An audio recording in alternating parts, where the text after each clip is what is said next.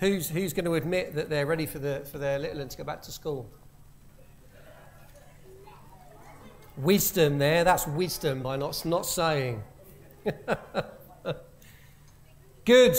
Well, as Esther has uh, just shared with us, Jesus really had not broken any rules, even though um, it is the, the Pharisees who believed that he would, and also the Pharisees that believed that he had done on multiple times. And as we looked at the beginning, they were determined to catch him out. And we know God allowed Jesus, or Jesus, allowed himself to be caught at the end, didn't he?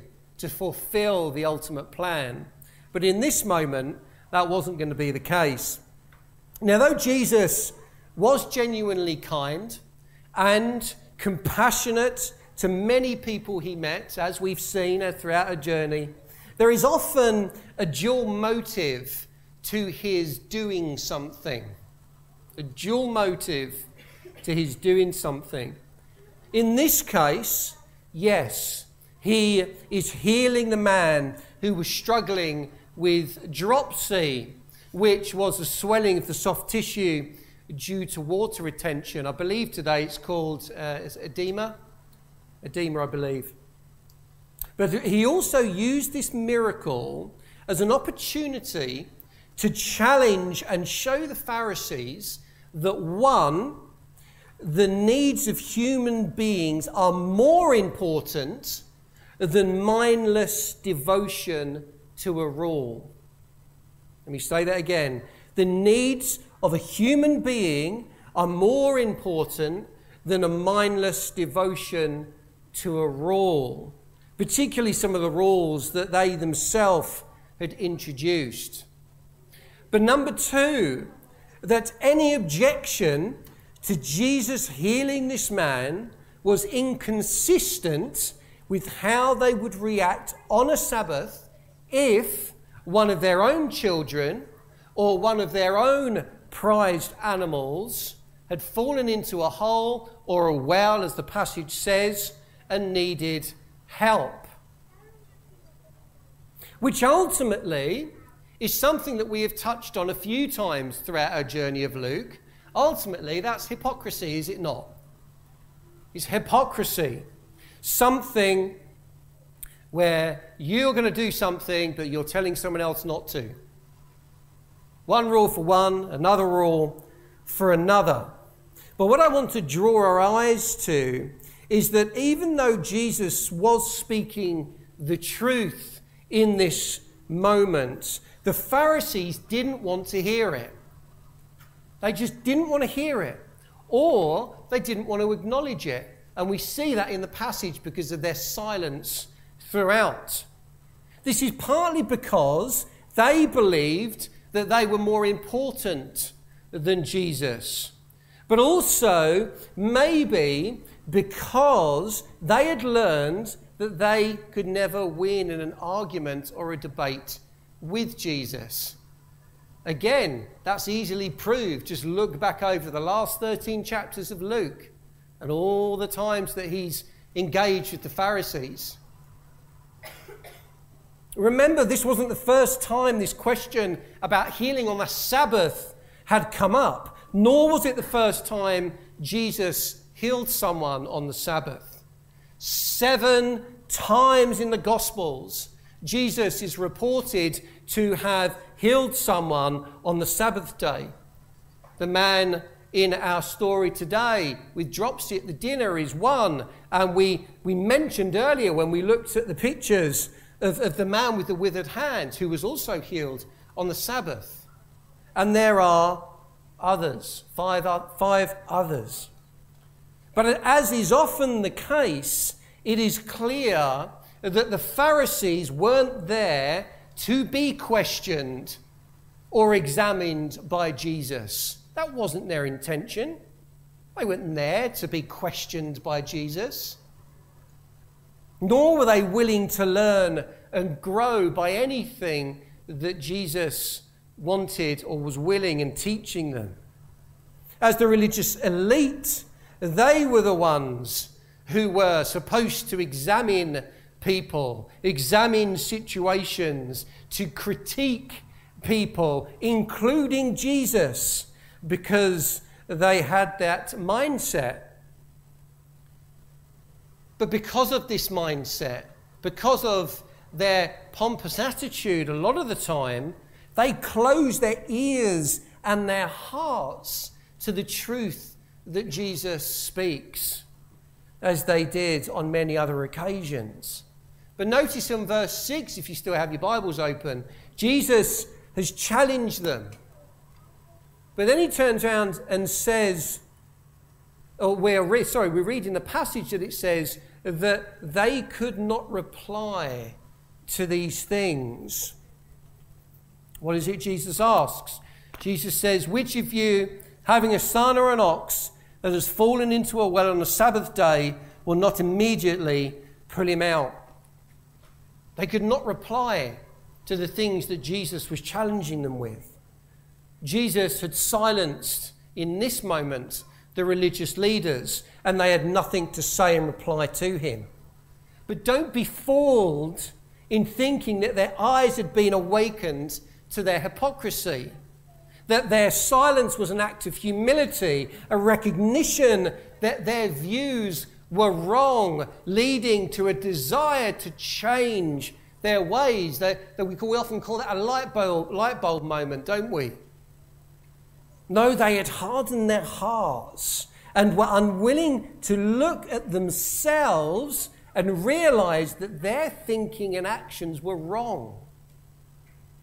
And contrary to God's heart, a heart that placed the incredible value upon his human creation. Ultimately, they were stubborn at heart. Stubborn at heart. And it was this stubbornness that was blinding them. The Sabbath was meant to be a day of liberation, a day of freedom for God's people from the toils of the working week, a day set aside to worship and to serve God Almighty. It wasn't meant to be a day of repression and restriction, which is the picture that we often get. But more than that, the Sabbath was also there to give a wonderful and beautiful picture of the final and eternal day of rest for all God's people. When there will be no toil, but total peace. As we worship and dwell with our Lord forever in heaven. Isn't that wonderful? The gift made possible only through Jesus' sacrificial act upon the cross, which, in the context of our passage today, was soon approaching. Soon approaching. That powerful, amazing, and incomprehensible day when Jesus took mankind's place, when he took your place and he took my place and ransomed himself against the debt that was owed to God the Father and paid the price for all the bad things we have done, all the rebellious nature between us and God. Jesus' death on the cross and his resurrection to new life secured the way for those who would but turn from their earthly, selfish, and in this context, stubborn ways and surrender their life to following Him. And in doing so, would open the door into relationship with God personally now. What a wonderful thing, personally now, and also for eternity after we die in this life. Isn't that special? Mm. And it's a gift that we can all receive through faith in Jesus faith in Jesus. Have you received him today? Have you received him today? Will you receive him if you haven't? It's the best thing you'll ever do. The tragedy of this dinner party was that the Pharisees' stubbornness of heart hindered them from seeing who Jesus was and the wonderful truths that he was sharing with them on this occasion and all the other times that he met with them. Now, but don't think for a moment that stubbornness was a biblical concept. That it was only, it was only sort of meant for the biblical times. Many people sitting in this room can be stubborn. Who's brave enough to put their hand up and say, Yeah, I can be stubborn sometimes? oh, I'm sure there's more than that. Oh, I'm sure there's more than that. All living things can be stubborn, not just humans. All living things can be stubborn when they do not want to do something. I've got a little video that I want to play for you just to give you a bit of an idea of this. Thank you. Some of you may have seen this before. Some of you will be able to relate to this.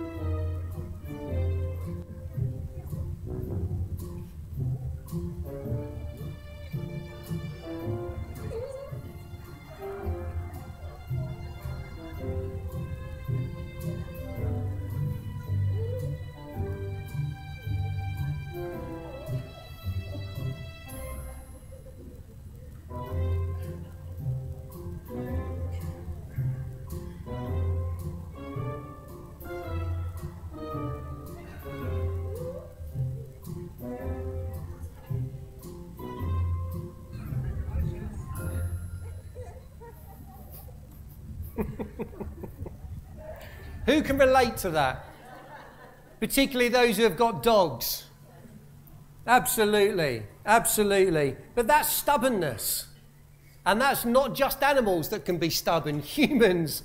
I didn't think it fair to show some humans being stubborn, which is why I went with the, with, uh, with the dog. But it's funny when we watch these videos, isn't it? And it makes us laugh and it makes us chuckle. But just as the Pharisees, stubbornness in the human heart can be poison, can be poisonous, and it can hinder our life and our walk as a Christian. It can be a real hindrance to our life with Jesus, in our relationship with our fellow brothers and sisters in the room, and in our ability to share Jesus to other people. I've asked if you are stubborn. This is rhetorical. Are you stubborn? Answer it yourself. Are you stubborn? Do you switch off when people are trying to correct you in love? Or share a truth with you because you think they know, uh, that, that you think you know best? Maybe here on a Sunday morning.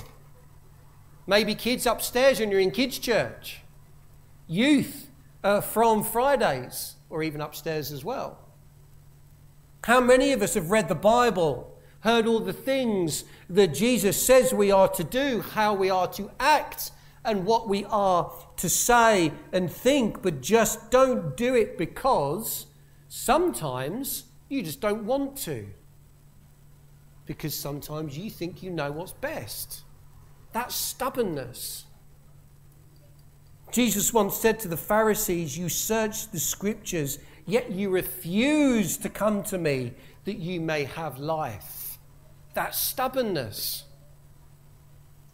This was the very thing the Pharisees were struggling with in this moment, and could well have been the very thing many people here today struggle with. Are you here today and you haven't given your life to Jesus? Jesus. If not, why not? There's another rhetorical question. Why not? Do you think you have your life all sorted? You think you've got it all together? Do you think you know better than the Creator of the whole universe. Friends, that's stubbornness. That's stubbornness.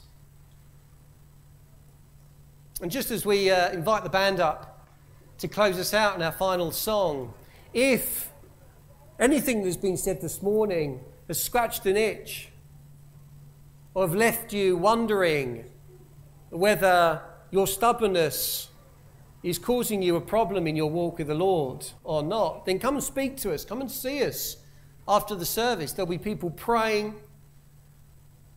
We'll be milling around. Just come and chat to one of us. Let us walk on this journey with you. But don't allow stubbornness to hinder your walk with Jesus.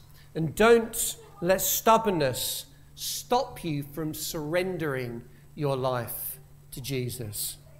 Amen. Should we worship?